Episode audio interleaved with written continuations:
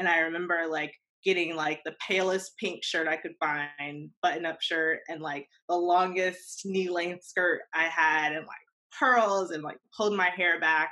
And I just was so uncomfortable there because I, I didn't like I didn't fit into this crowd and it wasn't it was because I was trying to fit into what I thought or what I was told a lawyer should be and look like.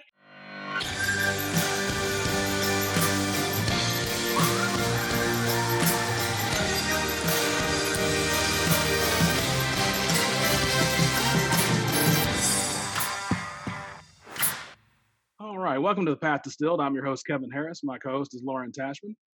Hi, everybody. Welcome to the show today. We're really excited to have our guest today, uh, Alycia Powell. She's the co founder of Champions for Philanthropy. Alycia, welcome to the show. Hello. Thank you so much for having me. Alycia, why don't you tell us a little bit about who you are and what you do? Yeah, so my name is Alycia Powell, co founder of Champions for Philanthropy. Uh, Champions for Philanthropy is an organization, consulting agency that was founded in 2017 by my co founder and myself, uh, my co founder, Michelle Mays. We work with professional athletes in the charitable space. So, everything from helping them start up their nonprofit foundations to managing their foundations, as well as helping them create strategic partnerships with existing nonprofits and helping them with their charitable initiatives. So, anything in the charitable space with professional athletes, that's what we do at Champions for Philanthropy sounds like a fun job. We're certainly interested in hearing more about that. Um, but why don't you wind back to the beginning and tell us kind of the origin of your sorting place? How did you, you know, get into sports or get into kind of this line of uh, of work that you're in? Yeah, so from as long as I can remember, I wanted to be an attorney. That was my goal. I remember uh, doing a presentation in fifth grade to uh, younger children about what it meant to be an attorney and doing all this research and, you know, doing research back then and uh, involved encyclopedias. So uh, it was definitely a, a library. Yeah. yes. it wasn't as easy as it is now. Um, so that was my passion. Um, I ended up going to uh, law school and decided while I was in law school that I didn't want to practice law, but I was already there. I was a year and a half in, and um, I had a conversation with my mom. And I, I told her how I just really felt like quitting. I just didn't, you know, I just wasn't passionate about being a lawyer. So why stay in law school? Um, you know, my mom being the ever so practical voice of reason said, Well, you already have the student loans for two years, so you may as well finish and uh, at least, you know, have the degree, whether you use it or not. Um, so I'm really glad I listened um, because even though, you know, it was tough being in law school, knowing that my end game was different than everyone else's. Everyone else was, you know, they're planning for um, internships and summer associate positions and thinking about what life after graduation would mean and, and preparing for the bar. And for me, it was kind of like I need to figure out what my path was going to be because I know it's not to be an attorney. While I was in law school, I was very involved um, with different, uh, lots of different um, activities, um, including founding the Sports Law Society at our school. Uh, we had a sports and entertainment and media law group when I first started that I was involved in, and it sort of dissipated um, and I didn't want the sports piece to, to die. I wanted it to be uh, more of a focus because uh, the law school that I went to was in New York City. And I'm like, you know, we have the, the leagues here, we have the players associations here. Um, we have so many teams based out of New York. Like, this is the perfect spot to focus on sports law and the business of sports. So, started the Sports Law Society, um, and it was, a, it was, a, huge success. Um, and also started the Sports Law Symposium. Um, the idea was to bring together people from the sports business, sports lawyers, um, and other sports folks, uh, and and for uh, a day of uh, conversation. So bringing together lawyers and law students, uh, focusing on all things sports law. So they still hold the sports law symposium to this day, which I'm really proud of. Um, that it continued way after um, I left. Um, but so that so the the passion for sports was always there. Um, my hope was to be an agent. Um, you know, that was my goal initially uh, when I decided that I wasn't going to be an attorney. Um, and, you know, I listened to people who explain all the reasons why I wouldn't make it as an agent. so instead of like, you know, digging my heels in and saying, um, you know, I can make this work, I said, well, maybe they're they're right. So I explored other paths to work in the sports industry. So after I graduated, I um, started doing business and nonprofit consulting, and simultaneously in the background started a lifestyle management company uh, for professional athletes because it was something I was passionate about, um, and I thought it made sense. And it did. It was a great business model if I had clients. Um, so I, I, I didn't. Um, so it took a while for me to get back into sports afterwards. Wind us back to the beginning. I'm curious about this initial interest in law. What was it when you were that young? Like, was there a, a particular you know moment or something you saw? Like, what drew you to that that field of work? To be honest, th- there were a few different things. Uh, one of the one of the major things uh, I knew I wanted to be successful, and that was the only thing that I could see that was like successful. So I said, "Oh, well, I'll be a lawyer," you know. and um, even as a kid, I loved to argue, and I always had something to say, and I always felt the need to fight about like what I believed in and what I was passionate about. Um, my mom didn't love that. no, my family didn't love that much because I, I constantly had stuff to say. Um, so I felt like that would be a good profession from what I could see, you know, like that would be a great profession for me because I could say everything I wanted to say and and no one would stop me. and so you it sounds like you stayed on the path of course through fruition um, if you're uh, comfortable talking about it what was it that you started turning you off to the field so you know, before I went to law school, I took some time off between uh, undergrad and law school, and I worked at an attorney's office. And I, you know, love the attorneys that I worked with, um, but I didn't love the life of an attorney. Like I didn't, you know, I didn't. I, and granted, I was young, um, but I just didn't feel like that was something that I would want to do day in and day out but I said, wait, this is your plan. Like, this is your goal. Just go to law school. And, you know, maybe it's just this type of law. Like, you know, maybe you'll find another part of law that you'll, you're passionate about. Um, so with, I had a laser focus, you know, first year you had to take certain classes that everyone had to take. But then as soon as I could, I started taking summer classes right after my first year. Um, as soon as I could, I, I um, kind of tailored my classes to fit my interests. Um, and even though i was interested in the subject i still wasn't passionate about it. Like i i was interested and it wasn't as boring as some of the other law that i had dealt with um, but i said can i see myself doing this day in and day out? Um, and i couldn't. And um, you know i still can do you know i I, I, the people I feel like if you're a practicing attorney, you should be passionate about it because you have either someone's life in your hands or someone's business or someone's financial interest. Like you have very important things uh, that you have to deal with as an attorney. And I just felt like my skill set was better suited doing something else, something that I was more passionate about. So I've often told uh, up and coming grad students um, for me at least, and I've heard others say this, usually the PhD programs that we enter are five years. And for most people I've spoken with, the third year is the hardest, in part because you've already done the two years and you still have the two years in front of you once you finish the third year. Um, you mentioned earlier that you had kind of um, felt your doubts starting after you'd already put in some time. How did you start navigating through those feelings and thoughts? Was it a gradual process or did you shift pretty immediately uh, to the new plan? You know, the funny part, so with law school it being a three year program, the mo- most intense part is the first year. That's the part, that's the year that they weed people out, the first semester actually. So, like, a lot of people that I started law school with left or had to leave after the first semester.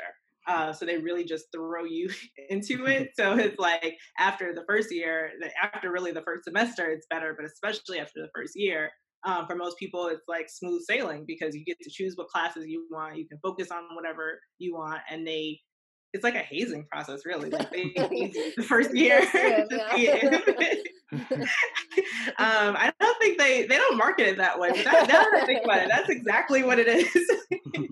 and it's like, okay, like only the strong survive. Um, or, you know, people who say, like, no, this is what I really want. Like, I'm going to stick with it. Um, I was stubborn and saying, like, I'm go- at first, even after, so the first year was extremely difficult. Um, so then by the uh, year and a half when I'm into it, um, I decided that I just don't like this. you know, I don't like the culture here. Like, you know, uh, law school culture is is very competitive, and I don't mind competitiveness, but I just didn't like the um the I didn't I just didn't like I'm not a fan of lawyers. I love the lawyers that I love. but I just you know, I, there are some really, really great uh, lawyers that I, I love to this day. But like when you put them all together in the same space, it just is not a great environment all the time.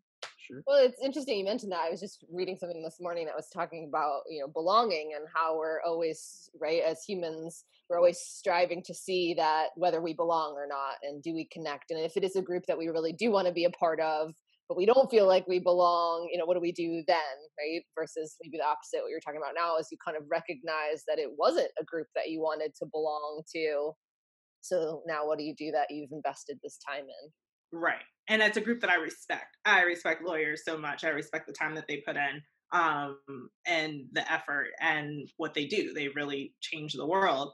Um, but like you you mentioned about like the belonging, I remember sitting with a, an advisor in law school and um, explaining how I was kind of like how I was feeling like I wasn't actually fitting in when I would go in. And he's like, well, you know, part of it is you need to change. Like, you know, you're a little you're a little too much you know like you you need to tone it down a little bit and he explained that i just basically wasn't demure enough um, so i remember leaving and i had an event that night to go to and it was an entertainment and sports law mixer with other industries as well.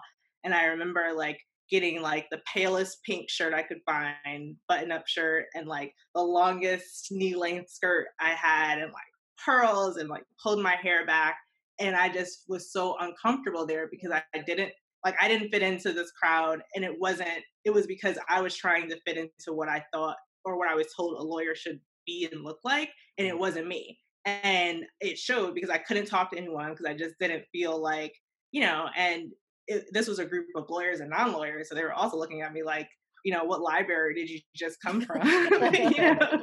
uh, so I think that was like really a turning point for me to say, like, I mean, I know a lot of really fabulous lawyers who are show up as themselves all the time, um, and that's fine, but they're also like not the it's just not the normal culture. Yes, you know, like they they stand out, and I just didn't. That just wasn't for me.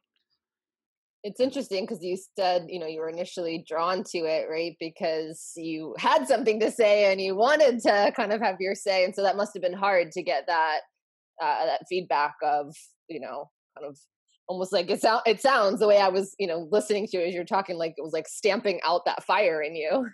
Yeah, I, it did. So I had to say, you know, I mean, as a kid, I didn't know what else was out there. So, you know, I, I knew at a certain point that I wanted to make a lot of money.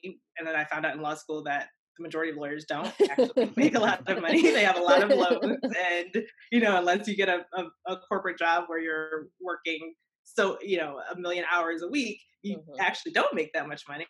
Um, so I said, okay, wait. So that's one thing that I thought I was going to have. I had this idea of like a corner office, a beautiful office, and being able to dress up and go to work. Like it seems so. I was a kid, but for me, that was like I was like, great, I could do all those things as a lawyer. And I found out, wait, there's lots of other jobs where you can have a nice office and make more money than you know lawyers with less debt but i you know I, I didn't think about that beforehand before i got the debt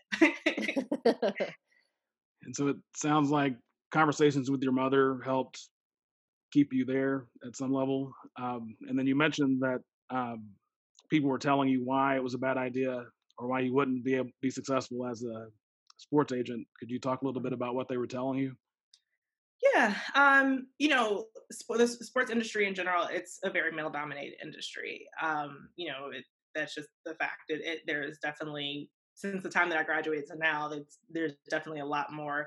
I'm see women are a lot more visible in the sports industry, and the sports industry is definitely um, making strides in terms of making sure women are, um, you know, women are in power and women are shown uh, in the whether it be in the leagues, agencies, or whatever. But regardless, um, still to this day, there are not many women agents, and there are uh, registered women agents, but they're not actually uh, working with players.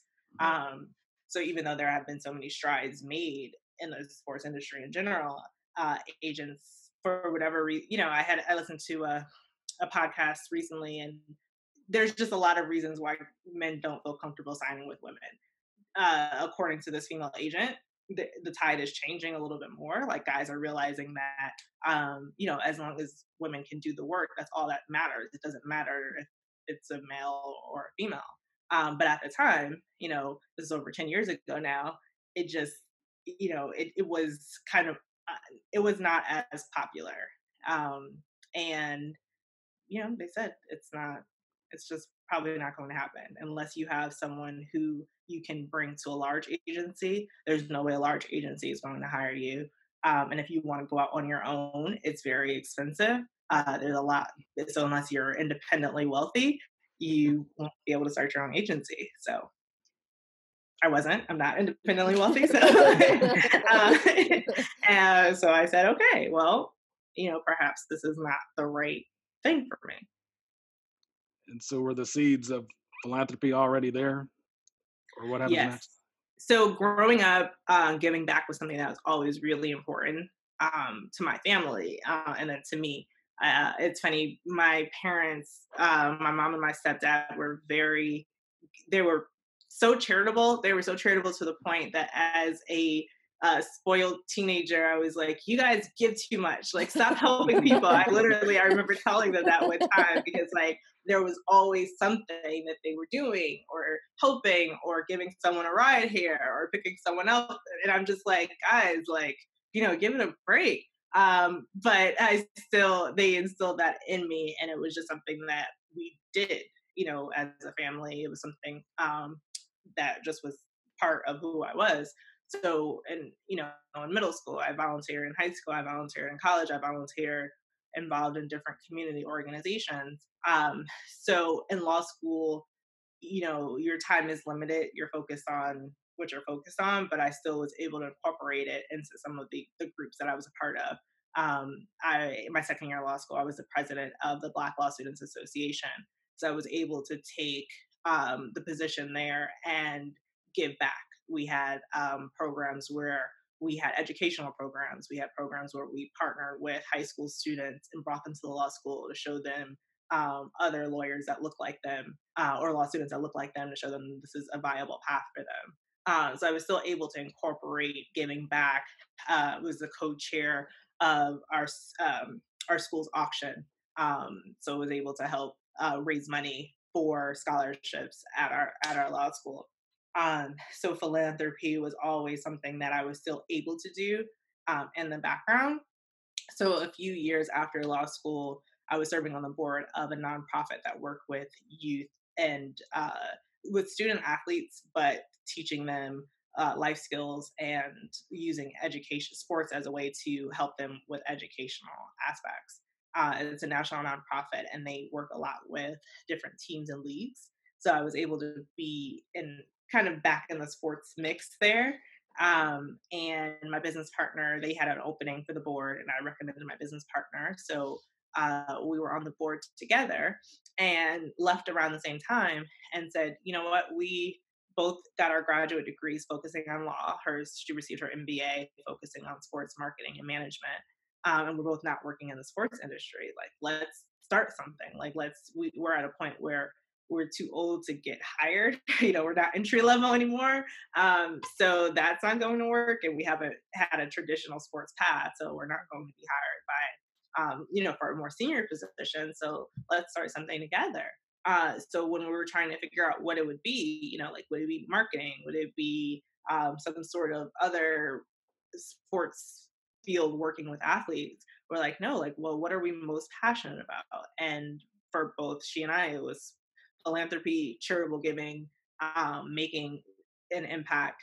Um, so we said we can combine the two. We can combine sports with giving back and have sports philanthropy. So that's how we got started there.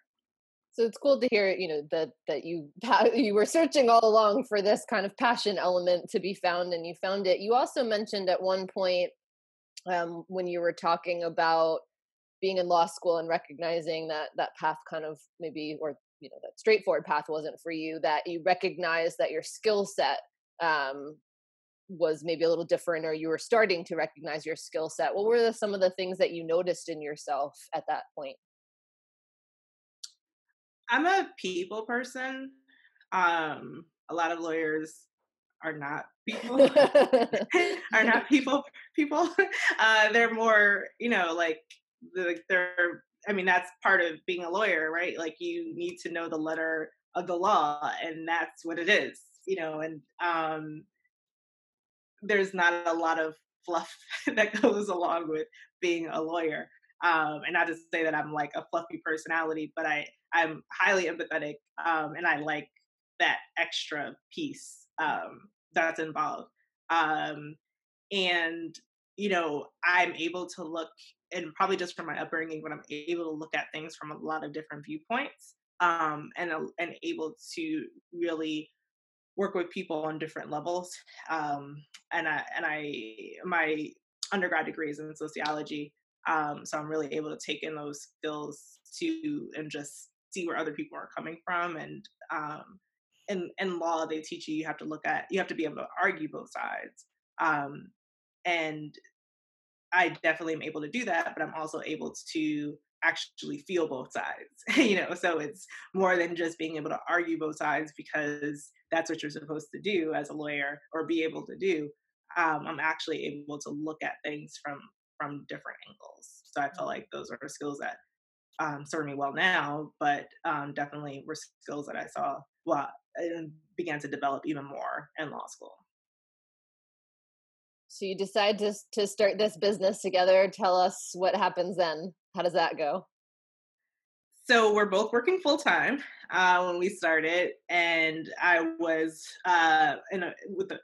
I worked a lot of hours at the time. I was definitely working a lot. Um, my business partner had a, a, a, decent commute, a pretty long commute to her job, and I just was working a lot. Um, so the idea of starting something when we're both pretty busy, it seemed like you know this is not the right time. But then we also said, if we don't start now, when will we start? You know, we both have been out of school for so long by this point. Um, so we dug our heels in and we started. Um, I said the best thing to do is just to get going because if you get going and you have everything up and running, um, it's hard. It's harder to stop as opposed to having the idea. Because I had over the years, I this is when we started. It was six years out of law school for me. So over that time, I had lots of different ideas. Some I tried to follow through with, some I didn't. Um, but I knew that the more you, the more momentum you put behind an idea, the more likely you are to continue it. Um, and that's what we did. We just went full steam ahead. Um, and in fact, we were fortunate because while we were still building the company, you know, like we had worked on our business plan, um, we hadn't we didn't have a website up we didn't have a logo we just had a name a business plan and a marketing plan um, i had a conversation with a, a, a, former law school colleague and told her what we were planning on doing and she's like oh i have the perfect person for you to meet. So she does an introduction and they had someone who had a need for the exact thing that we were doing. Mm. so in my head I, i'm like no wait we don't have a website. Like you cannot we don't have business cards like please no we were still using gmail at the time like please uh, we're not ready. Um, but i knew just from the company that i started after law school how difficult it was to get your first athlete client so i said i like i, I have to we have to at least keep going like we can't wait until everything is up and running because we may not get this opportunity again um, so you know, luckily we did, and we went, we kind of kept building as we had our first client or as we were entertaining. And then from there, it was it's a referral business uh, so we got an, another client shortly thereafter so you know we are both still working full time and both still very busy with our day jobs but we have you know a business in the background um, so at a certain point we had to say okay um, we this is what we are this is what we're most passionate about. This is what we went to school for. This is what we've dreamed of why are we still working our full-time jobs when we're actually doing what we dreamed about doing? And was that a sudden realization or did you have a goal that if we meet this mark we'll step back? You know it was um sometimes it would be nice to say that we we chose this on our own but for both my business partner and i we were kind of like forced into the situation. She actually ended up resigning from her job. I think she would have resigned um if even if she hadn't even if we didn't have the company you know it just was time for her to move on um so she did that and for me i needed more of a push you know i had a very comfortable job um i had a, a boss that i uh, admired and, and loved working with um, a great office. I had that dream office that I wanted as a, everything that I wanted as a little girl. I had, um, you know, I had the office that I loved with the view. I had a, a good salary, um, and I had to say. So it took a. It took literally me being pushed to say, "Wait a second, this is what you thought you wanted as a kid, but you, which you are actually really passionate about right now as an adult." you have the opportunity to pursue more. Um, so it was just like a perfect storm of things that forced me to to to um, go quit and work full to resign uh, actually uh, and and work on the business full time. I'm sure we have listeners that can relate to that. I know I can. And so was it? It must have been harder. Uh, I think that's implicit. Um, what was the sorry, let me back up. It must have been harder that you enjoyed what you were doing as compared to knowing there were signs that you should move on externally. What was that internal struggle like and leading you to being was, able to do that? Yeah, it was difficult. And then again, I mean, I bring my mom in a lot, but it was a conversation I had with my mom. You know, I was like, I need a sign from God that this is what I'm supposed to do. And like, the sign like my we were renting a condo and uh the land my landlord i'd been there for four years and he said he's like um i need to move back and i was like wait no this was just your investment property what do you mean you, you know he's like you know my fiance wants us to move here and you know I'm, I'm sorry but i need I need the place back. And I'm like, you know, so it's like, okay, we're, we're, lo- I'm losing the place. Um, I had begun having more of a a tenuous relationship with my boss and we had so many years of smooth sailing and things were just and it could be because like my attention you know i i made sure that my focus at work was work and then after work and before work was focused on the business um so my i wasn't as available as i used to be like i would work monday through sunday um and now i just didn't have the opportunity i could show up completely at work but on the weekends, I just needed to focus on the business. And like, you know, I could stay until eight o'clock, but I can't stay until nine or 10 o'clock anymore. You know, like it just, I, you know, so like we, the relationship changed between us. Um, so we were not, it wasn't the same. So I had, uh, I had issues with, you know, friendships that I had had for years. Uh, I was having, you know, this was all in LA. Um, so part of the resigning also meant moving across the country and coming back to New York. so it was the internal struggle was like I am giving up everything. Like yes, things are are not great right now at this moment, but I've had years of a life in LA that I loved. Um, why am I giving up health benefits and a salary and the stability to move back across the country and work on a business that you know is working right now, but you know, who knows what'll what'll happen. So there was a lot of internal struggle.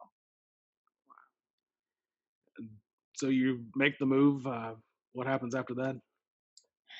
I made the move. You know, eh, the the photo that represents my journey um, it's a winding road because that's what the path was after law school. It was a winding road. It was a lot of ups and downs and curves, and uh, that's what it was coming back. Um, you know, I had lived in LA for six years. I went after a few months after I graduated law school. Um, I created a life out there, um, and it was a comfortable life. Um, but putting everything aside and coming, moving back to New York and starting over, basically, um, but with this new business, uh, it was exciting. Um, kind of like a road like that could be exciting, but it was terrifying because you don't know what's going to come out. You don't know if you're going to be able to stay on the road successfully. So uh, I think that's the best way to describe it, and it most uh, best describes my the journey. Uh, a lot of road, a lot of bumps, a lot of ups, a lot of downs, uh, a lot of turning points. But in the end, um, I'm happy with the destination. I mean, I'm still on the road, but I'm, I'm happy with the view. It's a great view. So, what are sorry? Go ahead, Kevin. No, you go ahead. Uh, I was just curious. Um, so, did the thoughts of generating additional clients uh, become more prominent once you've made the move? Absolutely. All consuming. yeah. Because it's like at this point, well, we're both in the business full time. So, you know, it's a lot of work. I mean, we're busy, but we're like, we need to be able to sustain the business and sustain ourselves. Um, and, you know, having not having the full time job um, definitely create an urgency to say, okay, we need to go back to square one and figure out how to make this grow and how to make this um, to be out there more because you know we didn't have to be out there a lot while we were working full time because we had our clients like we could just focus on our clients and like that's really all we had time to do um, but with it, when it was like we're both in the company full time we need to have more brand awareness. We need to do more business development, and that's what happened. So, what does a, a kind of a day in the life of in your business look like?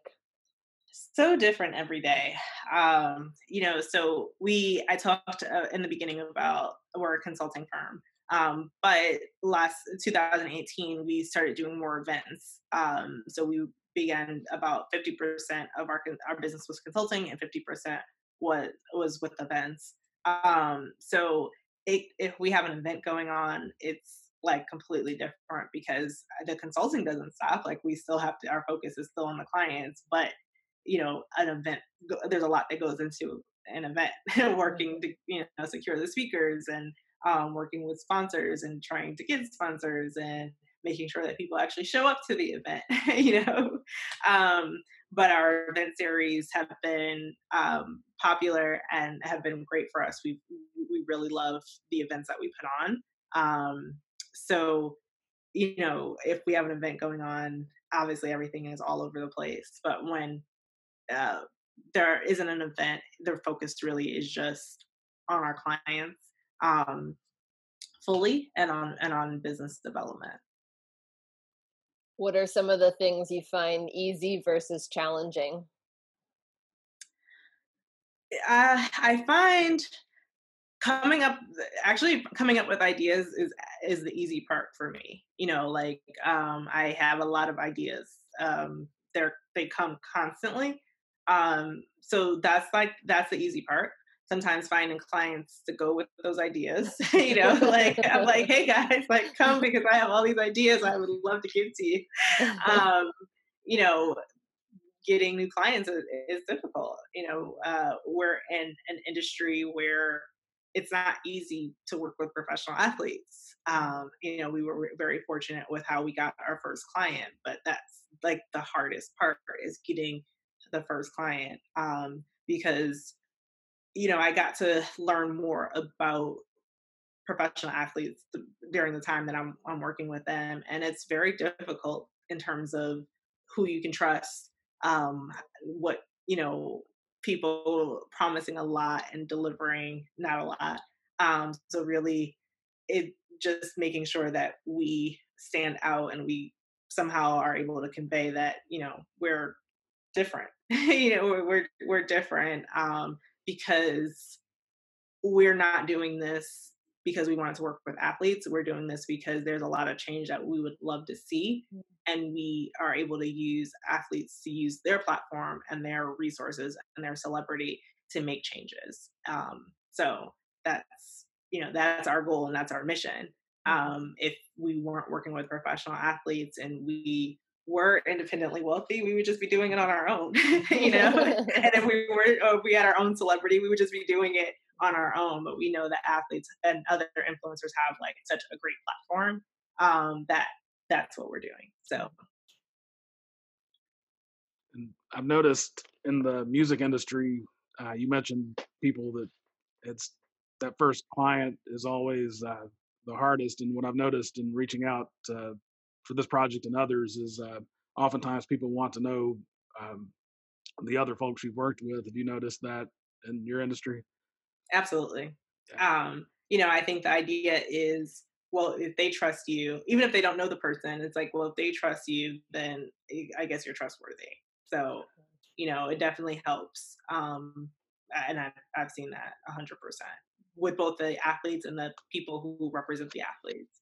Um, because you know they uh they're i mean in any industry but like you know with sports and entertainment they're just more vultures than there are in other industries sure. you know and um if you if you're approaching being in the sports industry because you're a fan that doesn't work because you know there are a million fans out there you know um so i think that part helps too um I am a fan of the game. Like I'm definitely a fan of sports, um, but I'm not a fan of like I'm not like a you know a super fan when it comes to athletes. There there are a few that I I would, but in general, like I'm looking at athletes as people, which they are. so that definitely helps. Makes a lot of sense, and I've noticed the uh, it's they almost want that safe space where they don't have to worry that you're just doing that because you are a fan, because obviously, as you pointed out, they get enough of that already, so they don't need to pay for it or have, uh, bring someone in that's going to do that. So, yeah. Do you feel like you've had to make any sacrifice sacrifices along the way in your journey? Yes. Um, you know, healthcare for a little while. Um, uh, no, uh, I miss having benefits. Feel like for you know that was a, a really great thing uh, to have those um, have good benefits.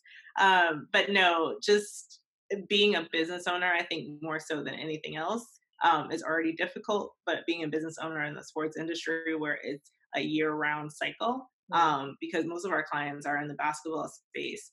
Um, so it's not just busy during the season, but it's also busy off season because then that's when a lot of the charitable events would take place. Mm-hmm. Um, so there is not really a downtime. You know, like there's not a sweet spot, especially if you have clients in different um, different sports because you know the their cycles are different. So then it's just 12 months worth of being on.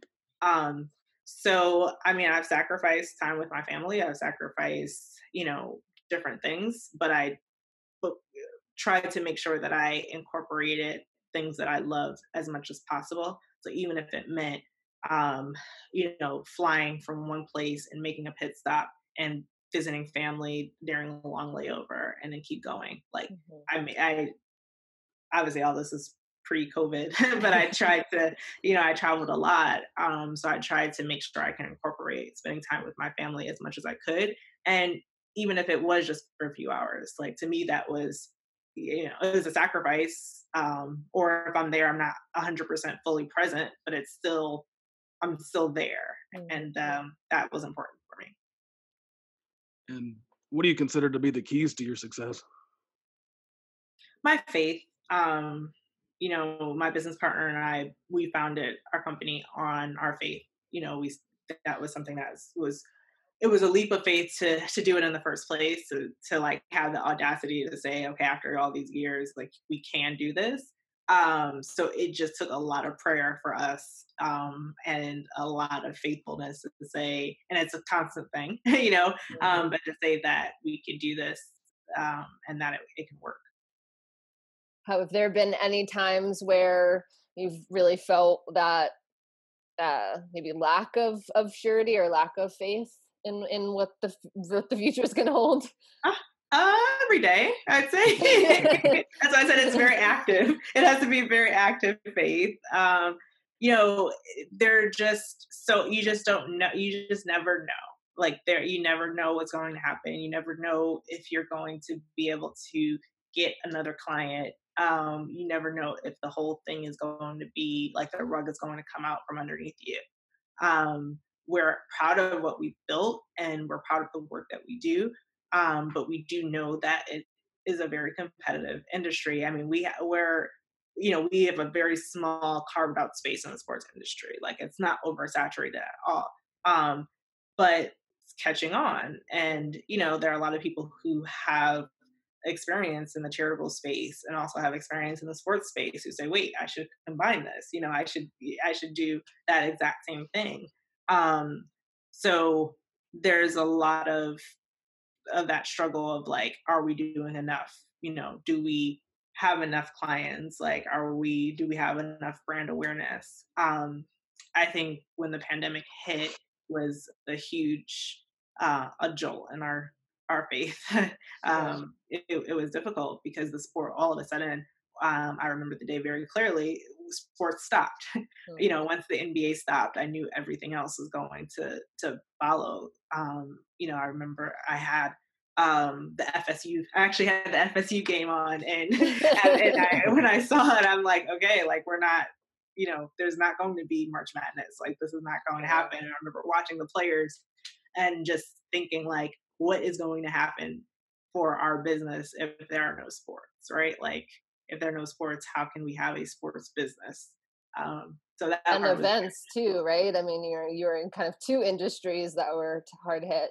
And I was yeah. just going to ask you about that. Tell us a little bit what it's been like to try and think about how to navigate this time.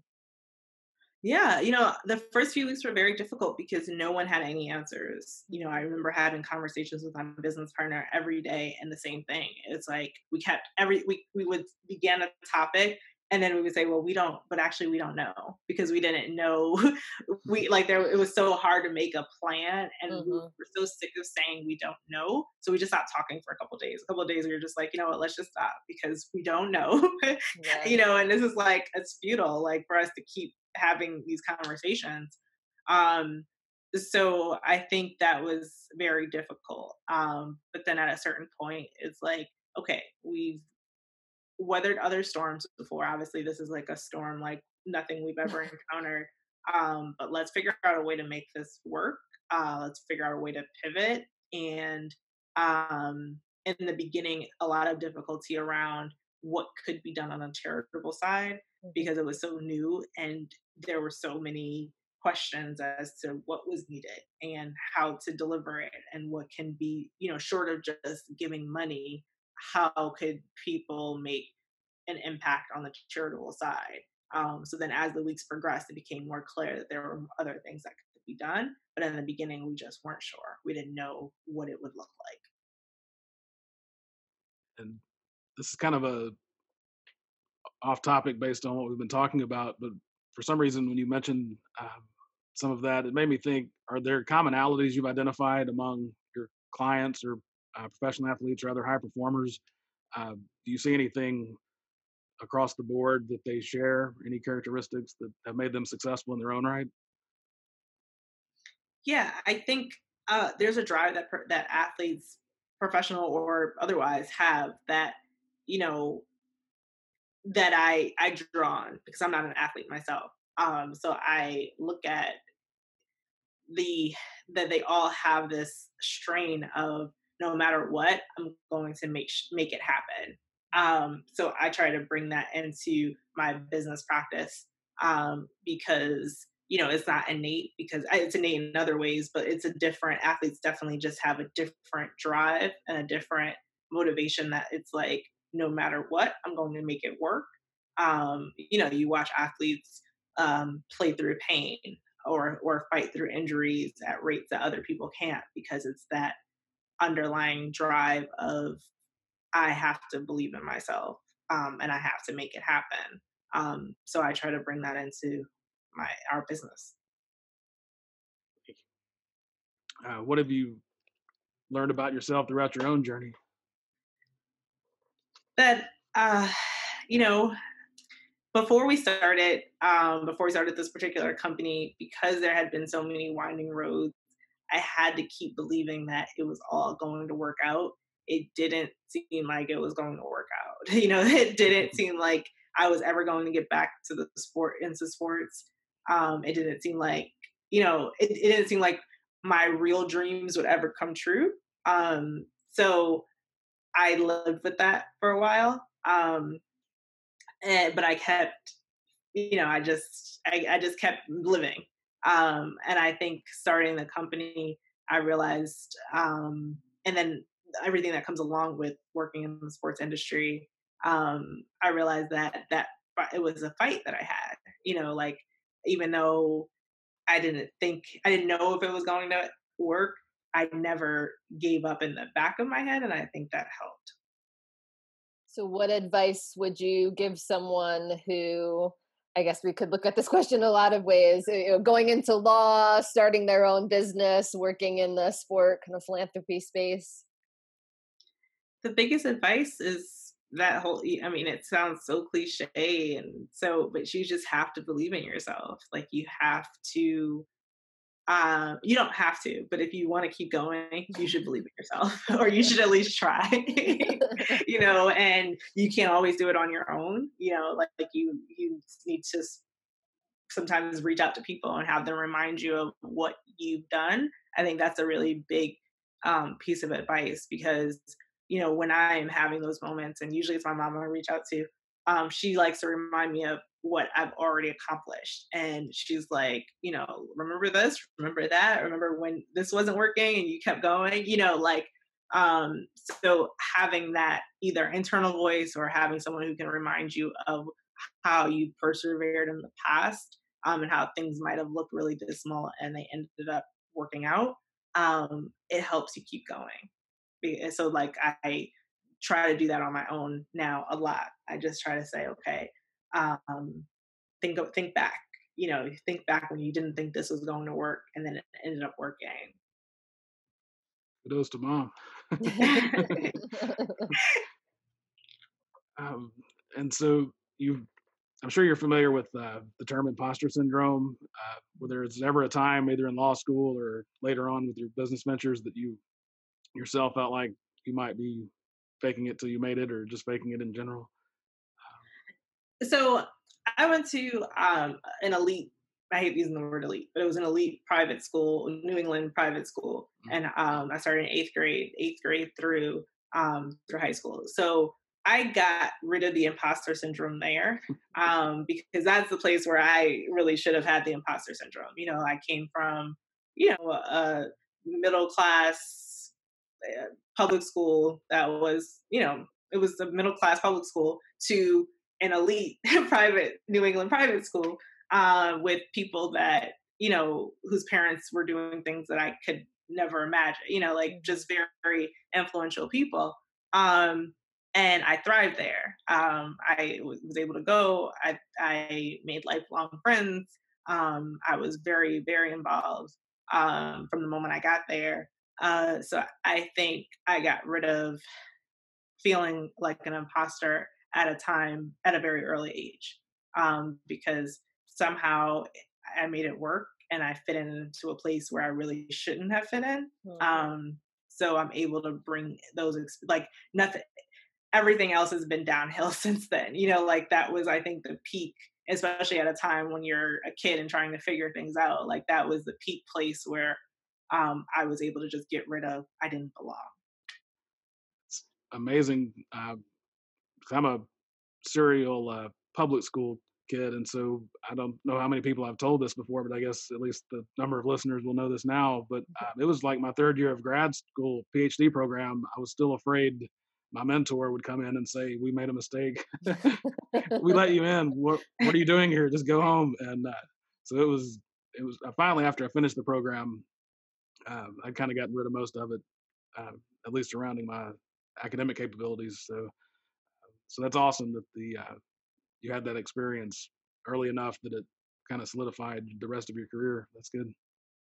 Thank you. Now I will say, um, you know, coming into the sports industry, I think my biggest feeling of being an imposter was that I don't, I didn't work in the sports industry like everyone else. If you hear I work in the sports industry, your career, you know, you can't, you were either at a team or a league or a large brand. Like that's what it means to work in the sports industry. So the imposter that I sometimes feel is that I don't work in the sports industry. And I have to remind myself, you work with professional athletes.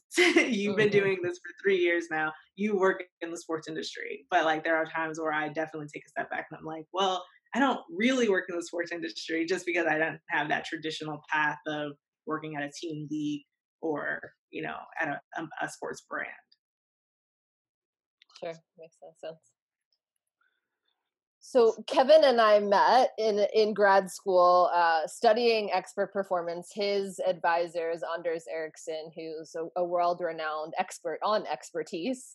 Um, and so we've always had, since that time, an immense interest and around the the idea of how do you develop expertise and and how does you know that become possible and and it really stems from the nature nurture debate of you know, where we are we on the one very far end of the continuum? We're we're born with everything we need and then on the other end of the continuum you know we we make it happen or life makes it happen. So if you consider that dynamic what would you attribute to to nature versus nurture? You know i think it's a happy medium.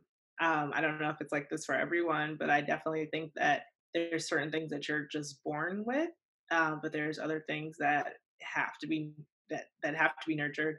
Um, but then there's other things that just come from what you put into it.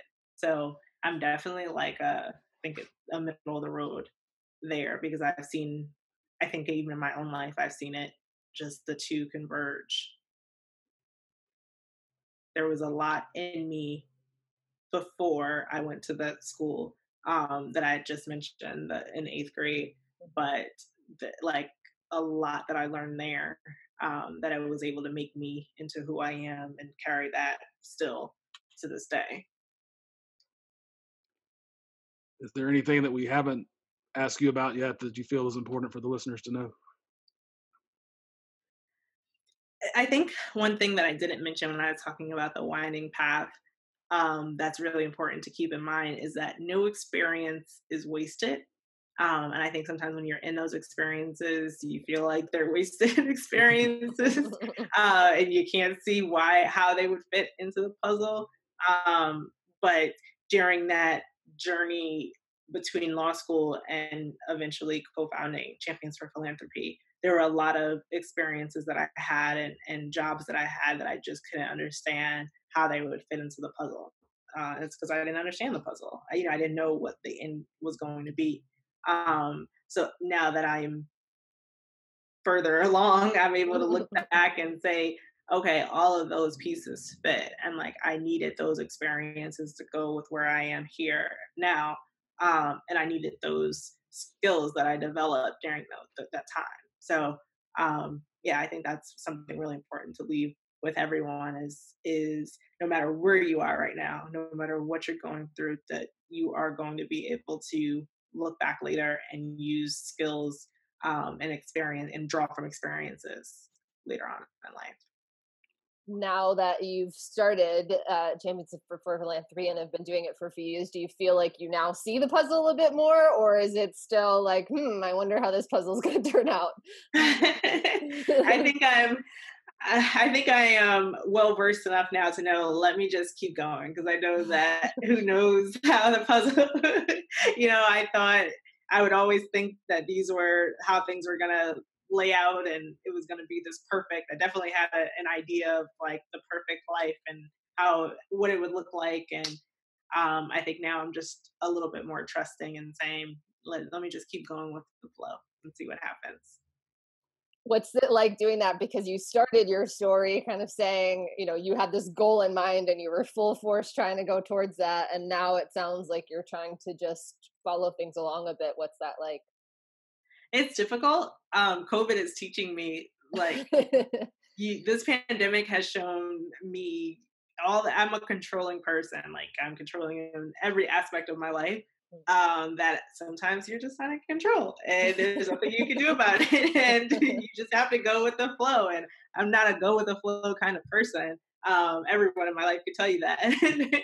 um, but I think this pandemic has been a great example for me that you have to go with the flow because I cannot plan anything and I haven't been able to plan anything both professionally and business wise. I can, you know, have an idea of something I want to do and definitely you can make, you know, have a, a, a high level picture, but I have to adjust and I've had to adjust. So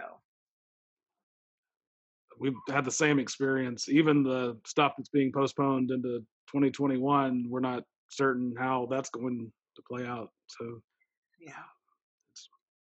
I just think uh it's fascinating too, because on the one hand, I think it's like you said, it's you have to learn this kind of art of acceptance, right? And the fact that you can't control everything. But on the other hand, it, at least for me, and I'm curious to your thoughts, you know, sometimes I'm like, but don't let go of like that drive you have and all that. Like, just you can't completely lose that because that's what partly what got you here. So it's this kind of wrestling of like, you know, I've got to accept, but I also am scared of letting go of that drive.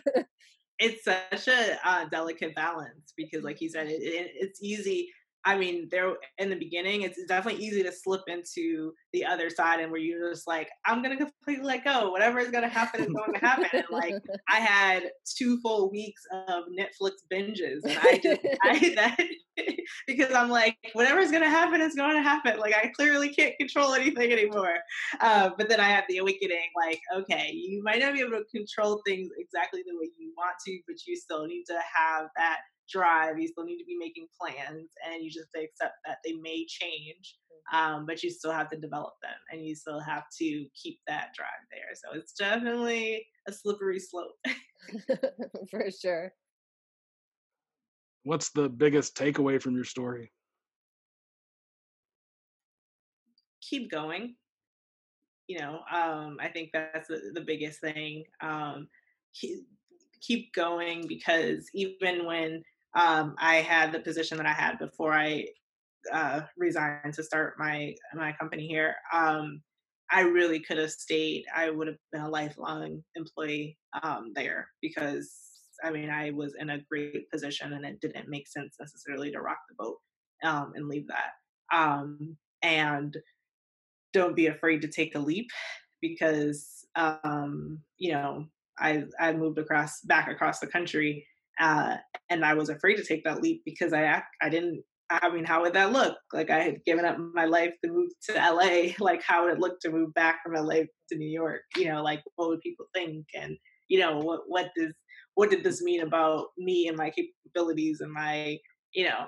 Um, so you have to really black out a lot of the outside noise, even if sometimes the noise you think there's going to be noise and there's really not. It's just your the own noise that you have in your head um, but it's really important to just do what's best for you. So I've done that in my life, my business life, my my personal life. Like to really just do what's best for you. Uh, take a leap, trust, and for me, it's pray. And have a good mom in your ear. that helps. and I do have a quick follow up question. Uh, did it take you time or practice to start listening more to yourself for those inner voices? Yeah, yeah, and to the right ones. Because I mean, I definitely listen to the, a lot of the inner voices that would say like, "You can't do this. Like, who do you think you are? Like, this is not going to work. Like, remember when you tried? You know, remember when you tried the lifestyle management brand and it didn't work? Like, why do you think this one would?" Um, so really, just listening to the right ones um, and just getting in tune. You know, and for some people, that's through yoga and meditation or you know some people is through running or biking you know and being active so just really figuring out how you best hear the voice um, for me it's the beach like i can you know i can center myself and get it's a lot harder moving to the back to New York. say, you had easier access to it on the other coast. Yeah, I definitely made it more difficult for myself to hear that. um, but yeah, it, it really helps to um, get in tune and say like what what is best for me what am i hearing for myself That's awesome. Well, thanks so much, Alycia, for sharing your story and for coming on the show today. We really enjoyed speaking with you. Thank you so much for having me. I really enjoyed talking to you both and, and keep up the amazing work. I think it's great what you guys are doing. Thank you so much. The Path Distilled is hosted by Kevin Harris and Lauren Tashman, created and produced by Kevin Harris. The content is copyrighted by The Path Distilled, all rights reserved.